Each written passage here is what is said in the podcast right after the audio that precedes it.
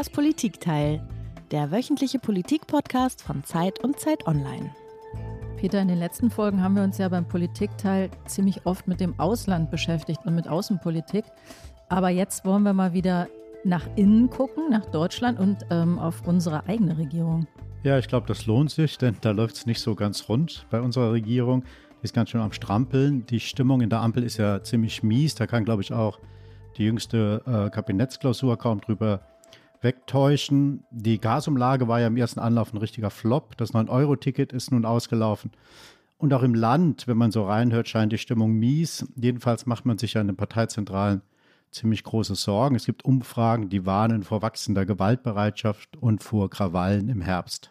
Ist die Ampel kaum ein Jahr, nachdem sie begonnen hat, schon am Ende stehen K.O., braucht sie einen neuen Koalitionsvertrag, denn der kommt ja noch aus ganz anderen Zeiten.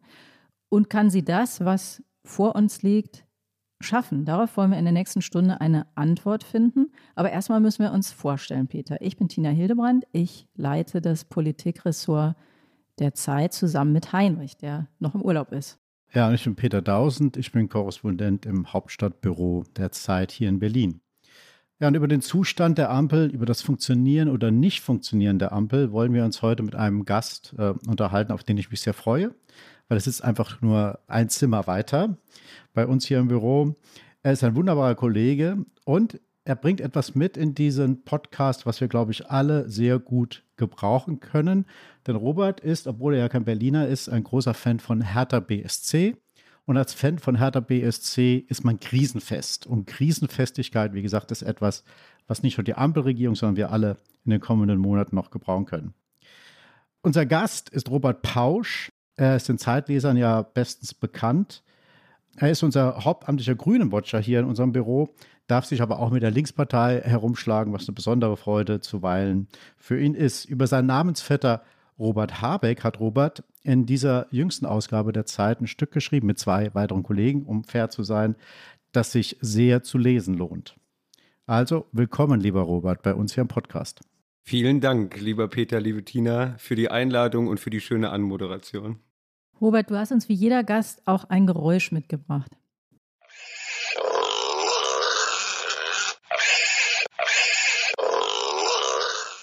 Ja, ich glaube, ich stehe im Wald. Robert, was soll uns das denn sagen? Es war ein besonders schönes Grunzen, ne? Ja. ja das, das, war, das war das Grunzen der äh, Wildsau, das man ja kennt, beziehungsweise man kennt die Wildsau, ähm, wenn man schon äh, ein wenig sich mit äh, Koalitionsproblemen und Krächen äh, auseinandergesetzt hat aus der Zeit der schwarz-gelben Regierung, als die FDP der CSU äh, damals vorgeworfen hat, sich wie eine Wildsau zu verhalten.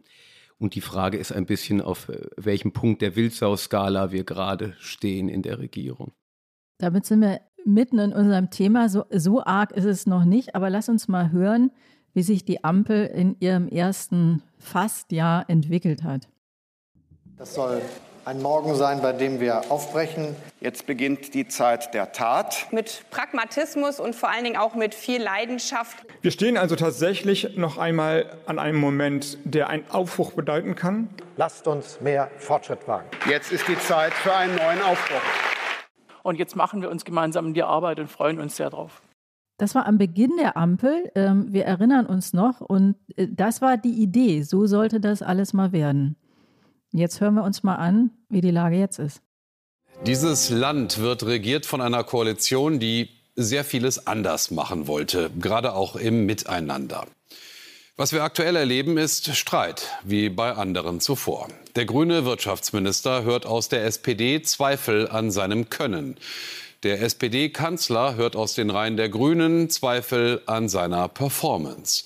Da geht es bereits dermaßen zur Sache, dass die Opposition sich schon anstrengen muss, um das mit ihrer Kritik noch zu toppen. Wir haben da gerade Christian Sievers gehört, das ist der Moderator vom Heute-Journal. Und mit dieser Einleitung hat er auf einen Bericht über, auf die Kabinettsklausur hingewiesen in äh, dieser Woche. Robert, was ist da passiert? Wir haben ja viel von Aufbruch gehört, von Aufbruchstimmung. Äh, von einem verheißungsvollen Start und jetzt zofft sich die Ampel. Warum ist diese Stimmung so gekippt? Da gibt es sicherlich vielerlei Gründe für. Ich würde mal einen herausheben, der, glaube ich, so ein bisschen das tiefer liegende Phänomen ist. Und zwar in äh, diesem Klangteppich zu Beginn, das war ja die Zeit des Koalitionsvertrags, diesem liegt ja eine Prämisse zugrunde und die war, man redet über eine sehr wichtige Sache nicht und das ist die Verteilung. Das war ja gewissermaßen die, die Voraussetzung dafür, dass diese Regierung überhaupt so zustande kommen konnte. An dem Punkt sind die Parteien nun wirklich sehr unterschiedlich. Deswegen hat man da im Prinzip gesagt, man lässt den Status quo so, wie er ist. Man senkt weder Steuern noch schafft man neue für Vermögende, etwa wie es die SPD oder Grüne wollten. Und so konnte die Regierung zustande kommen. So konnte diese Fortschrittsgeschichte ein wenig Plausibilität haben. Jetzt ist die Lage aber eine, eine grundsätzlich andere. Also äh, die Verteilungsfrage steht im Zentrum der Debatte und da sieht man, wie unterschiedlich diese drei Parteien sind, wie unterschiedlich sie auf die Welt blicken, welche Menschenbilder dort aufeinander prallen. Und das würde ich sagen, ist so der äh, zugrunde liegende Grund äh, für den äh, Streit. Dann gibt es noch vielerlei weitere kleinere Gründe, würde ich sagen. Gibt es denn, es ist ja einiges passiert, muss man sagen. Die Koalition ist gestartet mit Corona. Und dann kam der Krieg in der Ukraine, das große Ereignis, das im Prinzip alles ja überrollt hat. Gibt es so eine Art Kipppunkt in der Koalition oder gibt es einen, einen Moment, an dem diese Stimmung von Aufbruch, Fortschrittskoalition zu wir, ähm, wir sind ein prekäres Bündnis, das jetzt in einer historischen Krise irgendwie zusammengehalten werden muss? Gekippt ist. Den gibt es tatsächlich, würde ich sagen. Ähm, und zwar, wenn man es festmachen will, ist es der erste Koalitionsausschuss nach äh, dem Ukraine-Krieg, dem Krieg gegen die Ukraine gewesen. Also, das war im März diesen Jahres, ähm, wenige Wochen nach Kriegsausbruch. Und da merkte man schon davor, da verändert sich jetzt gerade was. Also ich glaube, vorher wurde ja auch vom neuen Stil geredet. Ihr erinnert euch an die Koalitionsverhandlungen, wo wir alle auch hätten frei machen können eigentlich. Ähm, und man äh, kriegte nichts zu hören weil alle so schweigsam waren und so konzentriert zusammenarbeiteten. Es gab keine Nachtsitzungen, sondern äh, unter normalen Arbeitszeiten und so weiter. Und plötzlich veränderte sich was vor diesem Treffen, wo es eben darum ging, wie verteilt man und wen, äh, wer, wer wird wie entlastet. Es wurden Sachen durchgestochen vorher, über die Bild wurde der Tankrabatt gespielt von Lindner, das haben Lindner wiederum viele Leute sehr übel genommen.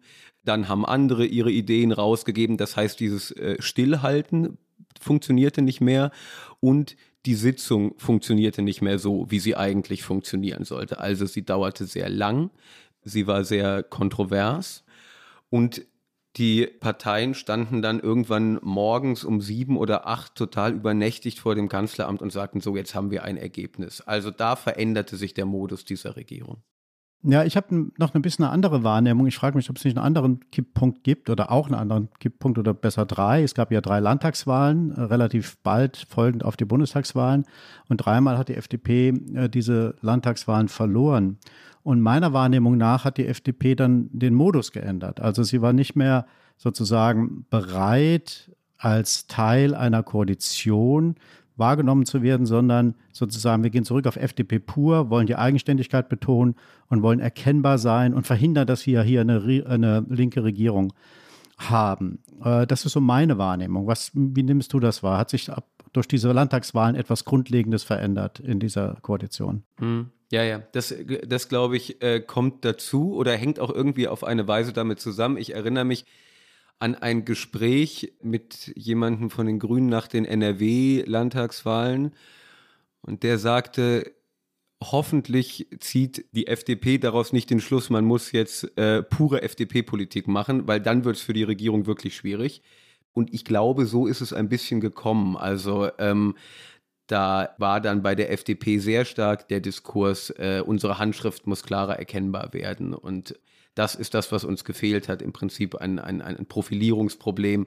Peter, du kennst das ja als langjähriger SPD-Beobachter, dass, dass es immer wieder Profilierungsprobleme gibt und von Handschriften die Rede ist. Ähm, so, und ich glaube, so ein bisschen in so einer Situation ist die FDP auch. Aber wisst ihr, was mich immer so ein bisschen wundert? Die Erzählung hat sich ja ganz stark durchgesetzt. Die FDP ist irgendwie ein Problem, die FDP hat dies verhindert, die FDP hat das verhindert. Das ist ja eigentlich eine sehr kleine Partei ich wundere mich immer so ein bisschen, dass diese Argumentation von SPD und Grünen so stark gemacht wird, weil wenn die FDP so mächtig ist, dass sie im Grunde die Koalition dominieren kann, dann fragt man sich ja so ein bisschen, was die anderen falsch machen. Es gibt ja auch noch einen Kanzler. Mir kommt es immer so ein bisschen vor, wie auch die bequemste Ausrede. Mhm. Mhm. Ja, ja, total. Also das ist ja, finde ich, ein unauflösbares oder eine, eine, eine Frage, die sehr schwer zu beantworten ist. Welchen Hebel hat die FDP eigentlich? Also eben so wie du es gerade sagtest, wenn sie die Macht haben, das alles zu verhindern und die Regierung zu dominieren und so weiter, dann müssten sie ja damit drohen können, rauszugehen zum Beispiel. Können sie das wirklich? Weiß ich nicht. Ich glaube eigentlich eher nicht. Und der Kanzler hat die Richtlinienkompetenz und so weiter. Also in der Tat gibt es eine gewisse Erklärungsbedürftigkeit. Ja, aber der Kanzler ähm, ist ja auch jemand, der immer wieder betont, dass die FDP den weitesten Weg hat in dieser Koalition. Und deshalb kommt er der FDP zuweilen entgegen. Äh, jüngst bei den äh, Steuervorschlägen von Lindner, bei der kalten Progression, wo er sich hinter die FDP stellt und ja auch teilweise den den Unmut in seinen eigenen äh, Reihen befördert, äh, ist mein Eindruck, dass da so langsam was hochkommt in der SPD, ist der Unmut breit macht. Ist das nicht auch ein, eine Gefahr, dass halt der Kanzler zu sehr auf Lindner-Kurs einschwenkt und dann die beiden anderen äh, Partner, also seine eigene SPD und die Grünen, bei denen der Unmut darüber wächst und dass sich da sowas aufbaut auf der Strecke, das muss ja gar nicht sein, dass die FDP immer das Problem ist, aber dass das Bild in den Parteien sich festsetzt, die FDP sei das Problem und das grundlegend an der Stimmung etwas verändert. Also, dass Scholz da vor einigen Wochen die FDP so umarmt hat, das fand ich auch bemerkenswert, weil es ja vorher sehr hoch kochte. Er ließ ja auch eigentlich seine Parteivorsitzenden laufen mit der Kritik. Ne? Also äh, die haben ja Lindner für die Vorschläge zur kalten Progression ähm, sehr scharf kritisiert. Und dann äh, vermutete man eigentlich, sowas wird mit dem Kanzleramt rückgekoppelt. Und dann guckte sich das Scholz ein paar Wochen an, ging dann rein und sagte, ich finde das eigentlich auch eine super Idee. Womit auch die Parteivorsitzenden so ein bisschen desavouiert waren. Wobei man jetzt sagen muss, wenn man sich das in den letzten Tagen angeguckt hat, es scheint ja doch so zu sein, als ob es so ist, wenn Lindner die kalte Progression kriegt, dann kriegen die anderen doch auch einiges. Also das ist im Prinzip der Kernpunkt, scheint der Kernpunkt zu sein. Und wenn er das hat, dann ist er in anderen Punkten auch deutlich verhandlungsbereiter, als es zuerst schien. Also noch vor einigen Wochen hat er im Prinzip zu jedem Vorschlag Nein gesagt. Und jetzt ist ja mein Gefühl, es entkrampft sich gerade wieder ein bisschen, oder? Wie seht ihr es? Wie siehst du es, Tina? Also ich glaube, das ist natürlich auch so eine Inszenierung. Es gab jetzt eine Kabinettsklausur dann diese Woche und natürlich erklären dann alle, wie fabelhaft sie sich verstehen. Ich finde es ganz interessant, Lindner ist ja im Grunde der einzige Parteivorsitzende in dieser Regierung. Also bei den anderen ist es ja so, dass im Grunde die dominanten Figuren, da ist einmal Scholz für die SPD, Habeck und Baerbock für die Grünen, die sind ja nicht Parteivorsitzende. Spielt das eigentlich eine Rolle? Wir haben ja jetzt sehr viel sozusagen über die Binnendynamik gesprochen und diesen, diesen Beauty-Contest so ein bisschen zwischen den Beteiligten, wo jeder sich offenbar profilieren will. Ist das, ist das, eine, ist das eine, eher eine Ego- oder eine Persönlichkeits-Eitelkeitssache oder hat das auch irgendwelche strukturellen Gründe? Zum Beispiel die Tatsache, dass eben ähm, ein Parteivorsitzender drin ist. Also ich, ich glaube, ähm, das ist tatsächlich ein wichtiger Faktor. Ich musste, mir fiel das neulich wieder äh, stark auf, als Lindner in den Tagesthemen war vor ein paar Tagen. Da hat er ja immer im Prinzip in der Rolle als Parteivorsitzender gesprochen und gesagt, für die FDP ist das und das wichtig, das sind die Grenzen für die FDP, die FDP sieht das so und so. Und das ist eine andere Rolle, als sagen wir mal Habeck oder Scholz haben. Ich würde sagen, ähm, die Deutschen haben ein grundsätzliches Misstrauen gegenüber Parteien. Ähm, die wollen, dass jemand keine Politik für eine Klientel macht, sondern eben für das ganze Land und äh, eben jenseits der Parteiinteressen und so weiter. Und darum glaube ich, es ist auch Teil des Problems von Lindner, dass er immer diese Doppelrolle hat. Also er muss als Finanzminister und Regierungsmitglied im Prinzip über Parteiinteressen hinaus sprechen und als FDP-Vorsitzender immer wieder Parteiinteressen klar machen. Bei den anderen funktioniert diese Teilung meiner, äh, aus, aus meiner Sicht ein bisschen besser.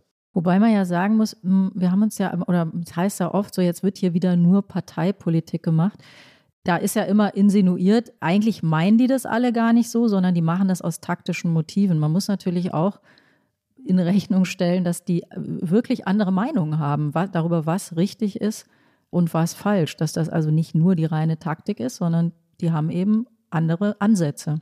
Total. Also das äh, würde ich auch genauso sehen und ich finde es auch immer so ein bisschen, also dass die sich jetzt streiten in der Sache ist, finde ich, völlig logisch. Zum ersten Mal regieren drei Parteien in Deutschland zusammen. Zum ersten Mal in dieser Konstellation und eben in einer Lage, wo die unterschiedlichen Weltbilder fundamental aufeinanderprallen. Dass es dort ideologischen Streit gibt und ideologisch überhaupt nicht in einem schlechten Sinne, sondern es gibt eben unterschiedliche Weltbilder dort. Das finde ich nicht so verwunderlich. Ich finde es verwunderlich, wenn es dann sehr stark persönlich wird. Das ist, glaube ich, nicht zuträglich für keinen. Aber dass quasi Politik von Parteien gemacht wird, die unterschiedliche Interessen haben und von unterschiedlichen Prämissen ausgehen, das ist ja erstmal was, was wir wollen und was in unserem System genauso angelegt ist. Ja, aber trotzdem hat die FDP aus meiner Sicht ein größeres Problem, weil man hat ja den Eindruck, dass durch diese neue Realität, von der sehr viel die Rede ist, nach dem Einmarsch der russischen Truppen in die Ukraine und den ganzen Implikationen, die das hatte, dass zwei der drei Partner durchaus bereit waren, sozusagen diese, die eigene Ideologie, die eigene Weltsicht mal in Frage zu stellen und dieser ähm, neuen Realität auch anzupassen. Alle mussten ja sich von bestimmten Glaubensgrundsätzen oder zwei Partner von bestimmten Glaubensgrundsätzen verabschieden. Nur die FDP scheint das nicht zu tun. Also es scheint irgendwie so, das ist aus meiner Sicht ein großes Problem für die FDP, dass sie als eine Partei und als eine politische Kraft wahrgenommen wird, der sozusagen die eigene Ideologie wichtiger ist als der Pragmatismus, den man an dieser, in dieser Zeit auch an den Tag legen muss, um mit den Problemen ähm, wirklich, wirklich umgehen zu können. Und nirgends macht sich das so stark fest als in der Frage nach der äh, Schuldenbremse. Da ist ja der FDP unerbittlich bisher. Mal gucken, ob das so bleibt. Das ist auch eine kommunikative Frage. Wie geht man damit um, wenn man eigene Prinzipien überwinden äh, muss oder zumindest sie ein bisschen korrigieren muss? Da sieht man ja im Prinzip zwei unterschiedliche Modi. Also die Grünen zelebrieren das wirklich. Das ist äh, eben genau in diesem Sinne ein, also die Deutschen haben ein Problem mit Parteien. Deswegen finden sie es ganz toll, wenn jemand sagt, ähm, hier haben wir ein Prinzip, aber wir sehen, die Wirklichkeit kommt uns dazwischen, deswegen müssen wir äh, das jetzt verändern. Habeck. Und wiederum die FDP macht ja auch viel, was für sie problematisch wäre. Also hat den Klimafonds gemacht. Lindner hat nochmal einen Nachtragshaushalt gemacht. Das 9-Euro-Ticket war eine FDP-Idee. Das war die Idee von Wissing. Aber ähm, keine dieser Sachen spielen sie so, wie es die Grünen spielen. Das ist eben eine, eine unterschiedliche Kultur in, in der Frage. Aber bei dem 9-Euro-Ticket frage ich mich zum Beispiel schon, warum man das nicht mehr zum FDP-Erfolg gemacht hat. Also da hätte man ja nun wirklich sagen können, ähm, seht ihr mal Leute, es geht ohne Verbote, ähm, wir machen den Leuten was möglich, ist doch toll. Es ist die, also eine der Maßnahmen, glaube ich, in der letzten Zeit, über die am meisten geredet wurde, die einen wahnsinnigen praktischen Nutzen für viele Leute äh, hatte und die in der Lebenswirklichkeit äh, der Menschen eine große Rolle spielte. Und es war eine FDP-Idee und alle denken, es wäre eine Grünen-Idee gewesen, weil die FDP sowas nicht gut für sich claimen kann. Und das ist, das ist, glaube ich, schon ein Problem bei denen. Weil natürlich auch Christian Lindner äh, von der Gratis-Mentalität gesprochen hat. Ne? Also ja. das ist ja eigentlich eine maximale Distanzierung. Aber lass uns doch mal auf die Themen gucken. Da ist ja im Moment, darüber wird ja genau gesprochen, was sind sozusagen die Herausforderungen, was, was heißt Verteilung, was heißt Entlastung. Da hast du ja, Robert, zusammen mit anderen Kollegen gerade darüber geschrieben in der, in der Zeit, dass Robert Habeck bei der Gasumlage seinen ersten großen Fehler gemacht hat. Da ist nämlich eine Umlage geplant gewesen, die Verbraucher entrichten müssen. Und davon würden auch Energiekonzerne profitieren, die Milliardengewinne einstecken. Und außerdem hatte man offensichtlich im Wirtschaftsministerium vergessen, dass auf die Umlage auch noch 19 Prozent Mehrwertsteuer draufkommen. Wie kann denn sowas passieren? Das ist ja keine Kleinigkeit. Also, ähm, ich würde sagen, die Kurzzusammenfassung geht so. Sehr großer Zeitdruck. Juniper drohte pleite zu gehen, damit drohte die Gasversorgung in Deutschland zusammenzubrechen. Die Stadtwerke äh, hätten kein Gas mehr bekommen und so weiter. Das war quasi der Hintergrund. Dann musste es sehr schnell gehen und dann standen zwei Prinzipien gegeneinander. Das eine war die Rechtssicherheit, also äh, der Gleichbehandlungsgrundsatz, auf den die Juristen im Haus und aus den externen Kanzleien sehr stark hingewiesen haben. Also ein Gesetz ist klageanfällig, wenn man äh, das versucht zu umschiffen und eben versucht, das so zuzuschneiden, dass nur Juniper, VNG und Sefe, also die, die, die großen Versorger, die eben wirklich ähm, in der Krise waren, Mittel aus der Gasumlage bekommen. Die zweite Möglichkeit wäre gewesen, ähm, man macht das risikoreicher, so wie Sie es jetzt ja auch äh, planen, versucht es eben über so ein paar Tricks und Kniffe so zu begrenzen, dass nicht äh, große Konzerne, die Milliardengewinne machen, Geld von äh, den deutschen Gaskunden oder ja überhaupt von allen bekommen. Da hat man sich dann für die sichere Variante entschieden. Dass Mehrwertsteuer draufkam, das äh, wusste man eigentlich auch, hat es aber nicht als Problem gesehen. Also aus meiner Sicht ist das grundsätzliche Problem, was niemand gesehen hat, ist, dass wenn man diese Sache nun macht und sagt, ihr müsst jetzt ein bisschen Geld bezahlen, äh, das ist eine solidarische Aktion. Wir haben aber auf der einen Seite gerade nichts im Angebot, womit wir euch, womit wir euch entlasten können. Und wir sind wieder in der äh, Too Big to Fail Logik der Finanzkrise im Prinzip. Also wir haben Unternehmen, die über sehr viele Jahre gute Gewinne machen, nicht gut wirtschaften, weil sie ihr Risiko nicht diversifizieren, dann in eine Krise geraten und dann sagt man, jetzt müssen leider alle ran, weil dieses Unternehmen ist zu wichtig. Und dass das in der Regierung niemandem klar war, dass das wahnsinnig schwer zu vermitteln ist, das wundert mich. Ja, die ganze Geschichte mit der Gasumlage, die hat ja doch ziemlich am Image von Habeck gekratzt. Das ist ja auch nicht der erste Fehler sozusagen, der im Unterlaufen ist oder Schnitzer vielleicht. Zu Beginn der Koalition konnte er die EEG-Umlage nicht so richtig erklären, hatte mit der Pendlerpauschale auch schon mal Erklärungsprobleme. Und aus seinem äh, Kotau in Katar ist auch nicht viel geworden, also keine Konsequenzen. Die CDU spricht ja von einem äh, Knicks für nix. Stimmt denn dieses Urteil, das jetzt in den vergangenen Tagen immer wieder zu hören war, in der Performance ist Habeck super, im Inhalt eher mangelhaft? Nein, das würde ich nicht sagen. Ich gucke mir ihn ja schon ein paar Jahre an und habe darum auch mit vielen Leuten aus Schleswig-Holstein über seine Zeit als Minister da geredet. Und da findet man eigentlich niemanden, der sagt, Habeck habe keine Ahnung gehabt oder so. Also ich habe mal länger mit Kubicki über Habeck geredet und der ist ja nun wirklich nicht sparsam mit Kritik. Hat ihn da in Schleswig-Holstein, als er Landwirtschaftsminister war, äh, war immer äh, meinen Furchenphilosophen genannt und macht sich über alles Mögliche bei Habeck lustig, aber sagt, der hatte Ahnung, der hatte eigentlich immer Ahnung. Und so erzählen das auch die Leute damals aus dem Ministerium. Das äh, ist eigentlich äh, eine, ich hatte das Gefühl, er hat einen wirklich nachhaltigen Eindruck gemacht. Und was jetzt die Sache angeht, da würde ich sagen, ist es noch zu früh, um zu sagen, reden gut, Inhalte, naja, mangelhaft oder wie der äh, Sozialdemokrat äh, Dirk Wiese sagte, ähm, die Auftritte sind filmreif, äh, die Umsetzung schlecht und am Ende zahlt der Bürger drauf. Das ist, glaube ich, ein bisschen überschießend gerade. Man muss aber sagen, diese Erzählung ist für Habeck total gefährlich. Also die Erzählung funktioniert, die hat schon einmal funktioniert, äh, 2020 als er eben diesen Fehler mit der Pendlerpauschale gemacht hat. Im Nachhinein eine Kleinigkeit, aber es wurde wirklich gefährlich für ihn ähm, und das wird jetzt versucht wiederzubeleben. Wobei ja die Frage ist, vielleicht ist es gar nicht eine Ahnungsfrage, also Ahnung von dem Thema hat er sicher, aber genau das ist ja eigentlich das Schwierige an Politik, dass jede Sache, die man macht, auch Nebenwirkungen hat.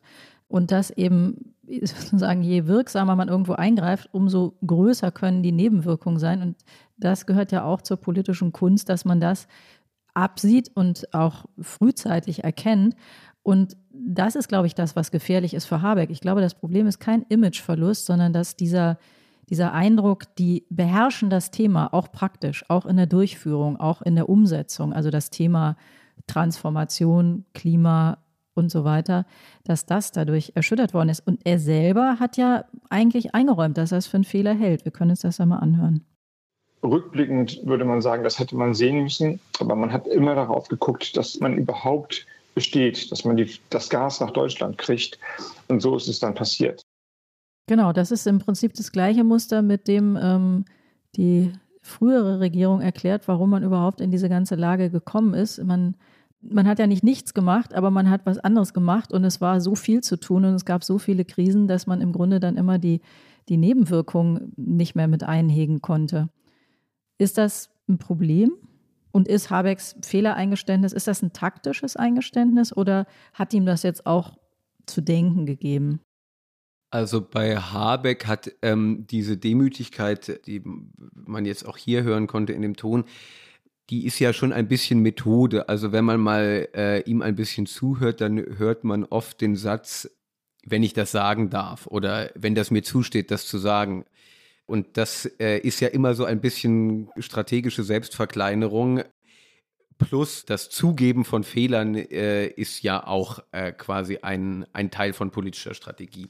Ich würde sagen, es ist an der Stelle klug, weil der Fehler so offenkundig war, äh, dass man auch nicht drum reden konnte. Also nichts ist ja unangenehmer, als wenn äh, alle einen Fehler sehen, außer der Politiker, der den Fehler begangen hat. Ähm, und äh, man musste dann nachjustieren. Das war, glaube ich, total klar.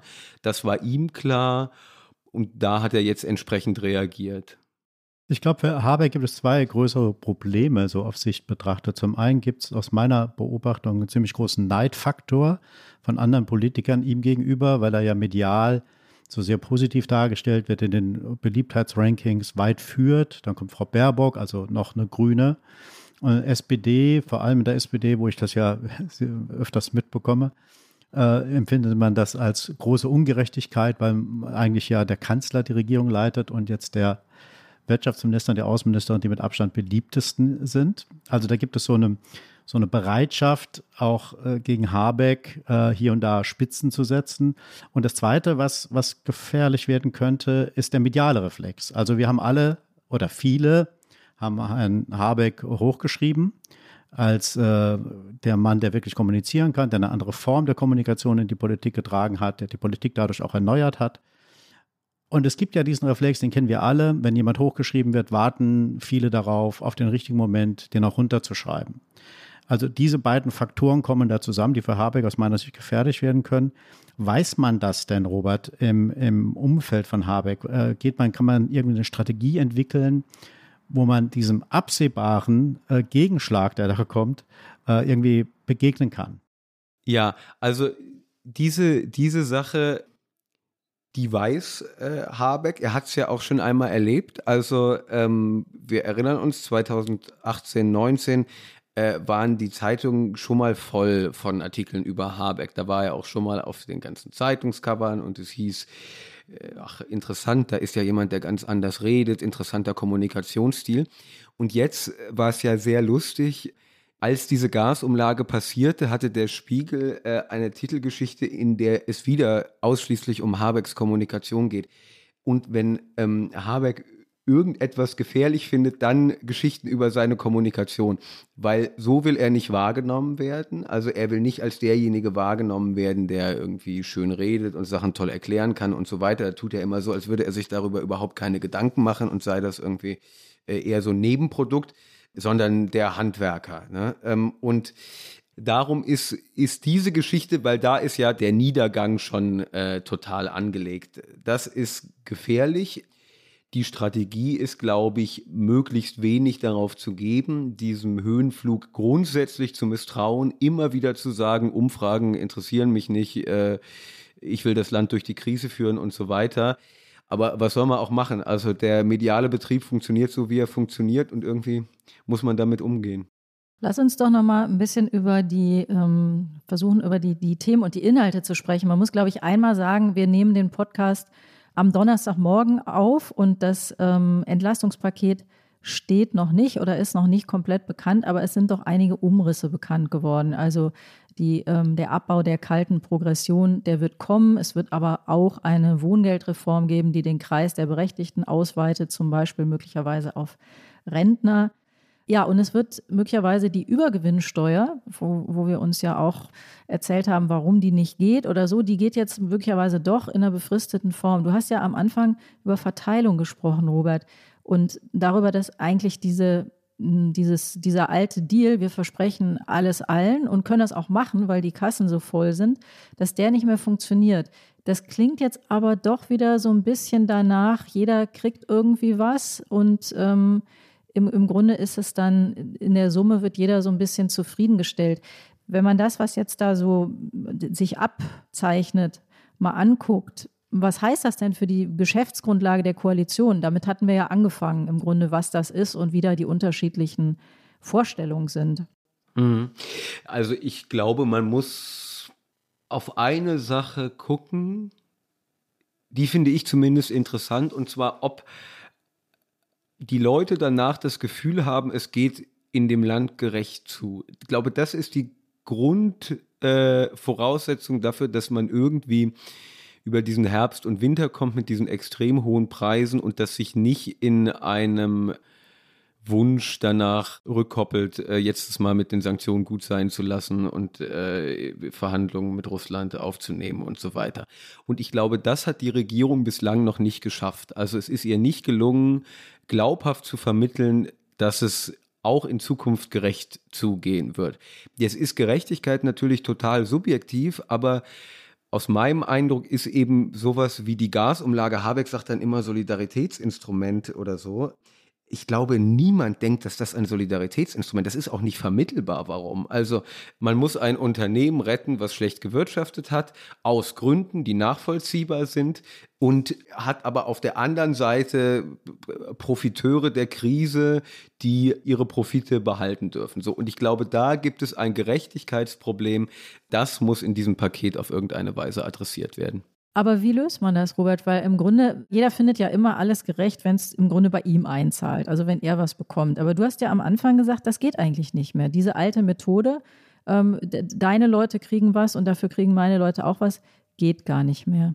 Das weiß ich gar nicht, ob das so ist. Also ob, ob äh, quasi Gerechtigkeit unmittelbar mit was ist in meinem Portemonnaie drin so weiter wahrgenommen wird. Ich glaube schon, dass es ein Bewusstsein in der Gesellschaft gibt, dass äh, den die es besonders schwer haben. Und ich meine, wir erinnern uns, während Corona hatte man auf einmal, also ich meine, jetzt interessant ist ja der Wechsel des Wortes systemrelevant wieder. Jetzt ist systemrelevant wieder Gasversorgung und Uniper und VNG und so weiter. Vor zwei Jahren waren systemrelevant ja noch die äh, neu entdeckten Leistungsträger, bei denen sich alle einig waren, dass die viel zu wenig verdienen dafür, was für eine wichtige Leistung in der Gesell äh, für die Gesellschaft die erbringen. Und das ist ja nun ein Klientel, was es am, am schwierigsten haben wird. Also über äh, der, ähm, der Grenze, dass du Transferleistungen kriegen kannst, aber äh, auch wirklich nicht wohlhabend. So. Und dass man für die irgendwas tun kann, tun muss, das ist, glaube ich, schon etwas, was breit geteilt wird in der Gesellschaft und was eben auch einem Gerechtigkeitsempfinden nachkommt, dass es nicht sein kann, dass die jetzt in Armut rutschen. So, ich glaube, das ist ein Element. Und auf der anderen Seite ist eben das Element, was macht man eigentlich mit großen Vermögen und so weiter. Also ich glaube, es gibt einfach eine Unwucht in dem Moment, wo es vielen Leuten wirklich an den Kragen geht, dann merkt man auch, Moment mal, warum ist es bei denen eigentlich so, dass die da so gut durchkommen? Warum komme ich so schlecht dadurch? So, und damit muss die Regierung irgendwie umgehen. Ich finde ja eine sehr interessante Definition für Gerechtigkeit hat dieser Tage äh, Friedrich Merz geliefert. Ausgerechnet Friedrich Merz könnte man sagen. Äh, die Definition geht so, äh, lieber 1000 Euro für äh, die Bedürftigen als 300 Euro Direktzahlung für alle. Was sagt es eigentlich über den Zustand einer von SPD und Grünen getragenen Ampelkoalition, wenn der CDU-Vorsitzende sozusagen die Gerechtigkeitsdefinition liefert, die die Leute verstehen? Absolut. Ich saß äh, letzte Woche mit jemandem von den Grünen zusammen, der sich extrem darüber geärgert hat, ähm, dass Friedrich Merz die Sachen sagt, äh, die absolut richtig sind und auch noch mit einer Formulierung, die ähm, um die die Grünen ihn beneidet haben, sagen wir mal so. Also hat er äh, absolut ins Zentrum getroffen, würde ich sagen. Und das ist, ist ja genau, äh, genau die Frage, wenn man sagt, äh, wie Merz ja auch und Habeck und Lindner, wir werden alle ärmer werden. Das ist ja Quatsch. Die Frage ist, wer ist wir? Und da ist eben richtig zu sagen, lieber 1000 Euro für die, die es brauchen, als 300 Euro für jeden. Das ist eine Antwort auf, auf diese Gerechtigkeitsfrage. Es gibt ja einen, einen weiteren äh, Stresstest für die Regierung und das ist der Stresstest selbst, der nämlich auch im Wirtschaftsministerium gerade läuft zu der Frage, ähm, wie äh, stabil die Stromversorgung ist im Herbst und ob wir zur Aufrechterhaltung der Energiesicherheit Atomkraft weiterhin brauchen könnten, also sprich die noch am Netz befindlichen drei Atomkraftwerke etwas länger laufen. Ist diese Laufzeitverlängerung oder diese befristete Laufzeitverlängerung Ähm, ist die sowas wie das Tempolimit für die Koalition? Weil da ist es ja so, das Tempolimit lehnt immer die FDP ab. Da kann man einerseits sagen, es bringt nicht wahnsinnig viel. Man kann aber auch sagen, in einer Lage, in der wir sind, hilft jedes bisschen. Was bedeutet dieser, ähm, dieser Stresstest für die Ampel? Also ein Unterschied zum Tempolimit äh, ist ja, dass das Tempolimit, glaube ich, Sicherheit schafft und Atomkraft zumindest die Frage ist, ob das, ob das nun eine Technologie ist, die zur Sicherheit beiträgt. Wahrscheinlich nicht. Das ist in der Tat eine große Auseinandersetzung, die aber ja im Moment auch noch so ein klein bisschen im Verborgenen geführt wird, weil man sich eben diese, naja, ich würde sagen, diese, diesen äh, kleinen Ausweg mit dem Stresstest gebaut hat. Also die Grünen haben sich den gebaut man sollte nicht denken, dass der Stresstest irgendwelche Ergebnisse liefert, die dann äh, quasi aus denen sich zwingende politische Handlungen ableiten, sondern das wird politisch interpretiert werden, was da drin steht. Und die Frage ist, können, kommen die Grünen durch mit äh, einer begrenzten Laufzeitverlängerung, sagen wir eben für das Atomkraftwerk in ISA 2 oder so? Ich glaube im Moment nicht, ehrlich gesagt. Also das ist eben quasi auch die Atomfrage äh, wird ja nicht im luftleeren Raum verhandelt, sondern in einem voller Diskurse und Deutungen. Ähm, und im Moment ist die Interpretation, auch wenn sie nicht ganz richtig sein mag, wir äh, müssen im Moment alles tun, um mehr Strom zu haben. Der Strommarkt funktioniert eigentlich anders, aber wie gesagt, das Narrativ verfängt total und deswegen brauchen wir die Atomkraft, weil mehr Menge senkt den Preis und so weiter. Ich glaube, äh, im Moment sehe ich noch nicht richtig, ähm, wie man dagegen ankommen will. Aber das heißt, du rechnest damit, dass die Laufzeitverlängerung kommt. Mir wurde erlaubt zu rauchen in dem Podcast, deswegen ähm, mache ich das jetzt mal. Genau. Dieses Klicken, das haben, äh, genau, die, die Älteren haben es erkannt. Es handelt sich offenbar um ein Feuerzeug. Genau, handelte sich um ein Feuerzeug. Also mein Eindruck ist, ähm, dass jetzt ja im Prinzip schon so ein bisschen vorgebaut wird, äh, weshalb man das leider doch irgendwie äh, zumindest über einen begrenzten Zeitraum machen muss. Ich glaube allerdings, dass die FDP-Forderung bis 2024 laufen lassen, die erscheint mir nun am wenigsten plausibel, weil wenn man nun Brennstäbe kaufen muss, und das müsste man, wenn man bis 2024 die Dinger laufen lassen will, äh, dann rechnet sich das ja nun überhaupt nicht, wenn die dann nur ein Jahr laufen dürfen, sondern dann müsste man fünf Jahre sagen. Das wiederum machen die Grünen auf gar keinen Fall mit. Also mir fällt es noch ein bisschen schwer zu sagen, wo die Linie verlaufen wird. Kann diese Debatte dazu führen, dass die Ampel am Ende scheitert oder ist das überzogen? Wird man da irgendeine Form von Kompromiss finden? Ich glaube, dass es eine Form von Kompromiss geben wird. Ich glaube aber schon, dass die Frage existenziell sein kann. Also angenommen, es gibt ein Szenario, in dem das Wirtschaftsministerium sagt, aus dem Stresstest geht hervor, ähm, dass wir ISA 2 weiter laufen lassen müssen und die FDP sagt, nee, Moment, für uns geht aus dem Stresstest hervor, dass wir bis 2024 ähm, die Atomkraftwerke auf jeden Fall am Netz behalten müssen. Äh, dann kracht es richtig. Also das äh, ist, glaube ich, doch auch ein Punkt, wo die Grünen trotz aller Prinzipienflexibilität äh, ein, ein Problem haben tatsächlich. Es gibt ja auch noch einen Kanzler in der Regierung. Der müsste dann ja vielleicht ähm, die Frage entscheiden. Peter, du, du kennst ihn ja ganz gut ähm, und die SPD auch.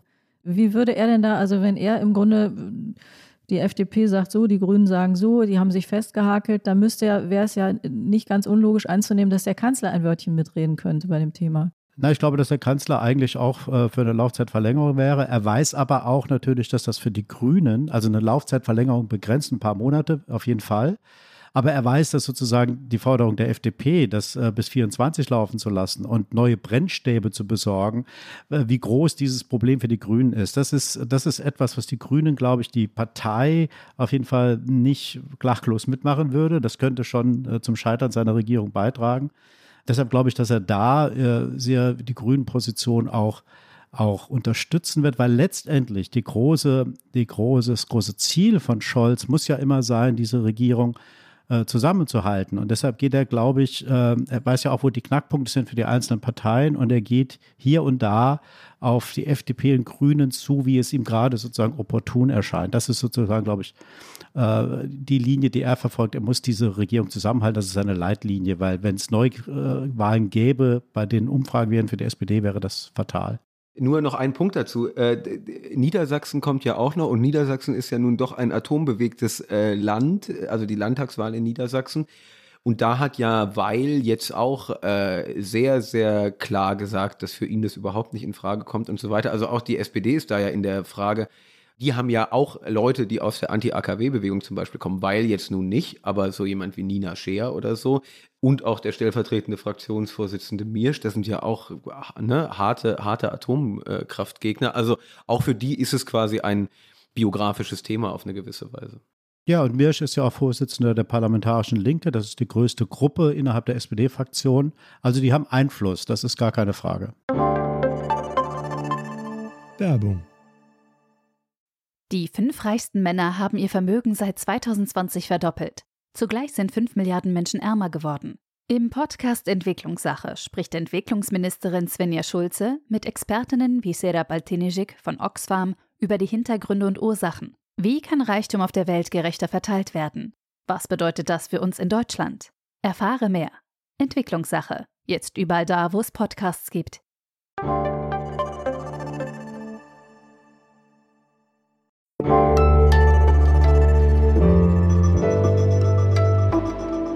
Flop 5.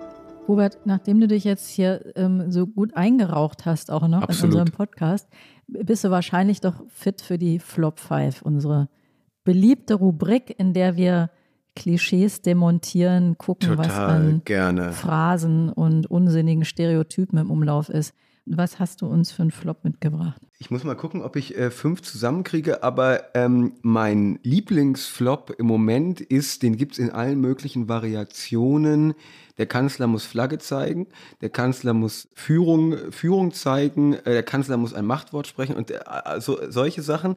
Also klar muss er das und ich stimme dir auch zu, in der Atomfrage ist äh, das irgendwie, äh, also es ist dann irgendwann immer mal an der Zeit, aber es ist eben auch so eine wahnsinnig beliebte Forderung, die zu jedem beliebigen Zeitpunkt erhoben wird. Ähm, und äh, man weiß eigentlich immer gar nicht genau, was das jetzt heißen soll. Also, also ein, ein Kanzler, der in jeder Situation sagt, äh, liebe Freunde, so mache ich das jetzt aber, ähm, kommt ja auch nicht besonders weit. Also insofern finde ich, das ist ein bisschen phrasig.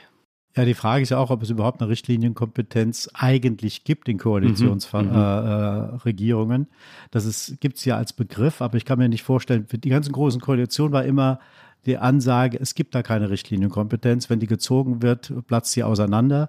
Und ich glaube, hier ist es eigentlich ähnlich. Wenn der Kanzler permanent sagen würde, wir machen das so und so, dann äh, würde, die, würde diese Koalition keine vier Jahre lang halten. Mein zweiter Flop. Peter, du musst den nächsten Flop abfragen. Ich, ich habe schon angefangen mit ja. dem zweiten Flop. Achso. Das ist auch, auch, ähm, auch Der beliebt. selbstständige Gast, das ist Der, gut. Ja, absolut. ähm, ich habe mir das schon gedacht, dass das jetzt kommt. Der, der äh, zweite Flop ist, wir wollen ja nicht fusionieren. Den Satz habt ihr bestimmt auch schon mhm. häufig gehört, wenn man äh, mit den Beteiligten darüber redet und also erkennbar es gerade große Probleme gibt und dann fragt man, und wie geht das jetzt weiter und ist das nicht alles jetzt ein bisschen kritisch und so. Und dann äh, kommt immer der Satz, wir wollen ja nicht fusionieren. Ja, das erwartet ja auch niemand. Also das ist wirklich ein Pappkamerad, ähm, äh, der, äh, den man dann äh, stark besiegen kann. Äh, dass es aber trotzdem einfach sehr relevante Konflikte in dieser Regierung gibt, die vor einem Fusionsprozess stehen. Ähm, das wird damit immer versucht, so ein bisschen wegzuwischen. Ich glaube ehrlich gesagt nicht besonders erfolgreich. Okay. Hast du noch einen dritten? Ich habe noch einen dritten. Äh, ich komme sogar, glaube ich, auf fünf. Und zwar, äh, das steht nicht im Koalitionsvertrag, auch sehr beliebt, ähm, äh, gerade bei der FDP.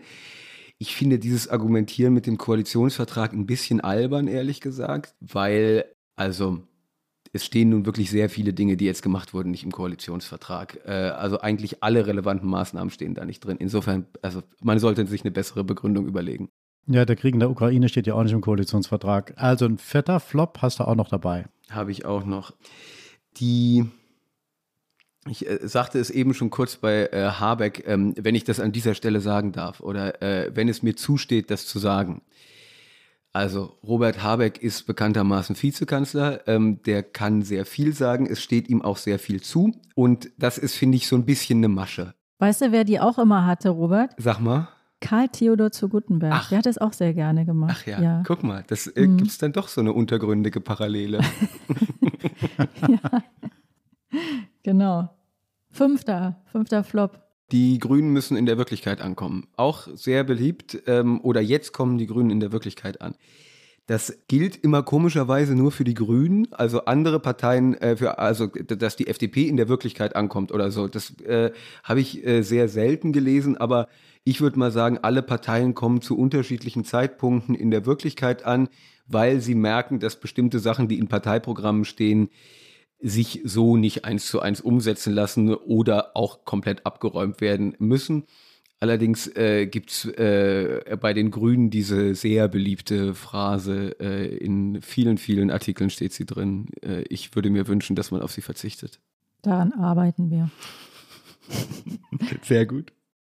Es gibt Mehrstimmigkeit, Vielstimmigkeiten und nicht immer ist bei Dreierkoalitionen die Macht in der, im Kanzleramt ähm, zentral und auch nicht wichtig. Also es ist eher äh, Lernkoalition, eher das Modell kollaborativ gemeinsam, unterschiedliche Ideen zu besprechen und die auch durchaus öffentlich auszutauschen. Wir hatten das nur vergessen in der Diskursallergiezeit von GroKos. Das war der Politikwissenschaftler Karl Rudolf Korte, der die Ampel immer noch als eine ja, äh, produktive, konstruktive Angelegenheit betrachtet. Und jetzt hören wir uns mal einen an, der äh, das aber ganz anders sieht. Zeitenwende heißt für einen Politiker so ziemlich das Gegenteil von dem zu tun, was er normalerweise tut. Sprich, Sozialdemokraten müssen Waffen kaufen, Grüne um fossile Energie bitten und Liberale jeden Tag Schulden bewilligen. Ist ein bisschen erklärungsbedürftig. Das war nämlich äh, Sigmar Gabriel, der frühere SPD-Chef, und der war hier übersetzt, weil er auf Englisch gesprochen hat. Genau. Und Robert, wenn du dir das anhörst, einmal die Lernkoalition, der Begriff von, von äh, Herrn Korte, Professor Korte, und zum anderen Gabriel, der die äh, Ampel als eine Regierung beschreibt, äh, wo jeder das Gegenteil von dem machen muss, wovon er eigentlich überzeugt ist. Wer von beiden hat denn eigentlich recht? Ich glaube, das, was Korte gesagt hat, äh, das ist zwar etwas ins Positive gewendet, aber da ist ja schon was dran. Also dass äh, ein gewisser Streit um elementare Fragen, der auch öffentlich ausgetragen wird, prinzipiell eigentlich nichts Negatives ist. Das äh, würde ich auch so sehen. Und es ist dann ein bisschen die Frage an uns, inwiefern man solche Streits immer gleich als Koalitionskrise und so weiter bewertet. Ich glaube allerdings, ist was, was quasi in der politikwissenschaftlichen Hermeneutik vielleicht ein bisschen untergeht, ist, dass es ja schon auch wahnsinnige persönliche Animositäten gibt und dass der Streit ja nicht nur in der Sache ausgefochten wird, sondern auch hart gegen Personen gespielt wird. Und ich glaube, da ist es dann doch so, dass man merkt, äh, es ist nicht nur quasi ein deliberativer Prozess, in dem sich am Ende die beste Idee durchsetzt, sondern eben auch alles ein, ein äh, vermachteter Raum, in dem sich auch einfach Leute nicht leiden können. Und bei äh, Gabriel ähm, klingt so ein bisschen zynisch, aber, aber hat er ja in Wahrheit recht mit. Ne? Also haben beide ein bisschen recht, was ja, was ja. Ja. Und Gabriel, der Kosmopolit auf Englisch, ist doch auch schön. ja, frühere Englischlehrer. Also von daher, da ist ja was hängen geblieben. ich war eben schon kurz da bei den ersten, die hier eingetroffen sind und kann Ihnen sagen, das wird eine Klausurtagung, wo es gute Stimmung gibt und die Bereitschaft, in einer ernsten Lage eng zusammenzuarbeiten zum Wohl des Landes. Ja, da war unser Kanzler und der hat natürlich erwartungsgemäß gesagt, alles ist toll, alle vertragen sich gut. Glaubst du das denn, Robert? Nee. Ähm, glaubt ihr es? nee, ich glaube es auch nicht. Es ist ja immer so, wenn man dann zusammenkommt in so einer, da gibt es so ein kleines Gemeinschaftsgefühl, das ist irgendwie ganz nett. Und da geht man auseinander und dann hat man das relativ schnell, glaube ich, wieder vergessen. Also ich glaube, dass wir nächste Woche, wenn denn das Paket dann vorliegt und die unterschiedlichen Interpretationen dann kommen, dann wird es relativ schnell wieder losgehen. Das wäre meine Einschätzung. Wir haben ja am Anfang über die hm, schlechte Stimmung auch in der Bevölkerung gesprochen. Und da gibt es ja auch Umfragen dazu, die in den Parteizentralen rumgereicht werden und äh, einigen große Sorgen machen. Und es wird ja auch darüber gestritten, ist der, Annalena Baerbock hat mal von Volksaufständen gesprochen, die drohen. Man ahnt, dass eine Partei wie die AfD vielleicht das Unmutpotenzial irgendwie versuchen könnte, systematisch auszuschöpfen. Und es wird ein bisschen darüber gestritten, ob dieser heiße Herbst eigentlich mehr herbeigeredet wird oder ob der wirklich kommt. Robert, was wäre denn deine Vermutung? Ich finde diesen ganzen politmedialen Diskurs über Proteste total schräg. Also es gibt ja immer so jetzt so zwei Folien. Zum einen eben dieses herbeigeredet oder ähm, tatsächlich äh, und dieses wird das von Rechten unterwandert. Also und eben spaltet das die Gesellschaft. Neulich ganz lustige Szene, als der linken Vorsitzende Martin Schirdewan äh, in den Tagesthemen, glaube ich, war und ähm, die hatten eben da zu Protesten aufgerufen. Und muss man sagen, ich weiß nicht, ob die Linkspartei überhaupt noch imstande ist, äh, die, die Fraktion geschlossen zu Protesten zu bewegen, außer gegen sich selbst oder gegen die eigene Führung. Aber äh, dass eine linke Partei in einer solchen Lage sagt, wir gehen jetzt auf die Straße und finden das ungerecht und so, äh, halte ich jetzt für relativ äh, normal.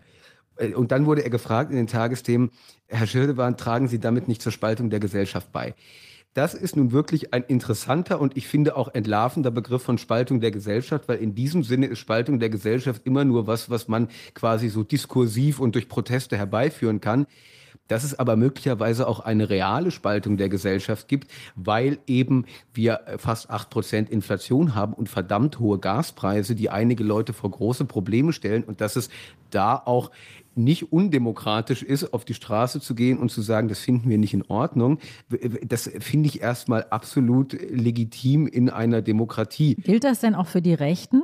Genau, das ist, finde ich, die zweite Frage. Welche Gestalt nimmt dieser Protest an? Und wenn sich Protest formiert, dann sollte man nicht davon ausgehen, dass das jetzt eben so eine Diskursveranstaltung ist, wo alle am Ende ähm, sich zusammensetzen und, und, und irgendwie vernünftig und zivil miteinander diskutieren, sondern Protest ist immer auch spontan, manchmal auch äh, nicht zivil, gewalttätig. In Deutschland nun wirklich sehr selten, aber in Frankreich ähm, brennt da ja äh, eigentlich immer irgendwas. Ähm, und das ist dann etwas, womit man auf eine gewisse Weise umgehen muss, aber, aber er ist deswegen erstmal noch nicht undemokratisch. Die entscheidende Frage ist, finde ich, wer, wer mobilisiert dieses Potenzial? Ja, das ist ja ein geradezu optimistischer Blick, Robert, der dir da gelungen ist, auf möglicherweise äh, unruhige Zeiten, die uns bevorstehen. Das, das finden wir immer gut, wenn wir es, wenn, wenn trotz dieser Zeiten schaffen, ein bisschen, äh, also nicht so ganz traurig hier zu enden. Ich würde mich grundsätzlich nicht als Optimist bezeichnen, aber in dem Sinne würde ich sagen, ein realistischer Blick auf Proteste ist, finde ich, etwas, was ich absolut befürworte.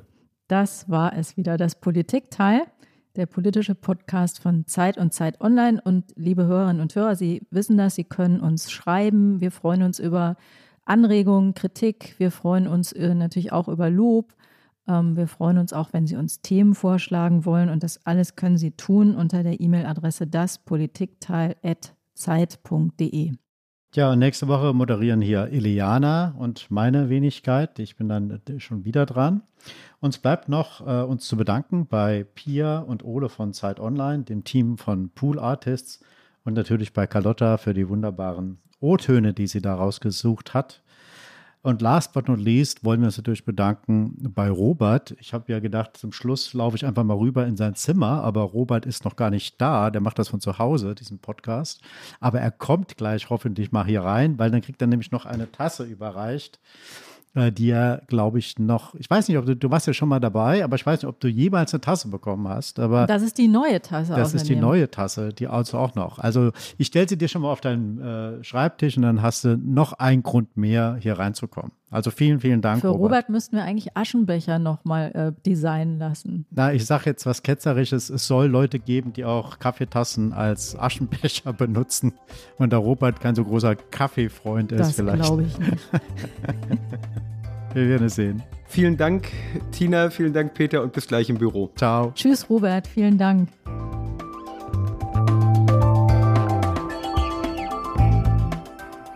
Das Politikteil ist ein Podcast von Zeit und Zeit Online, produziert von poolartists.de.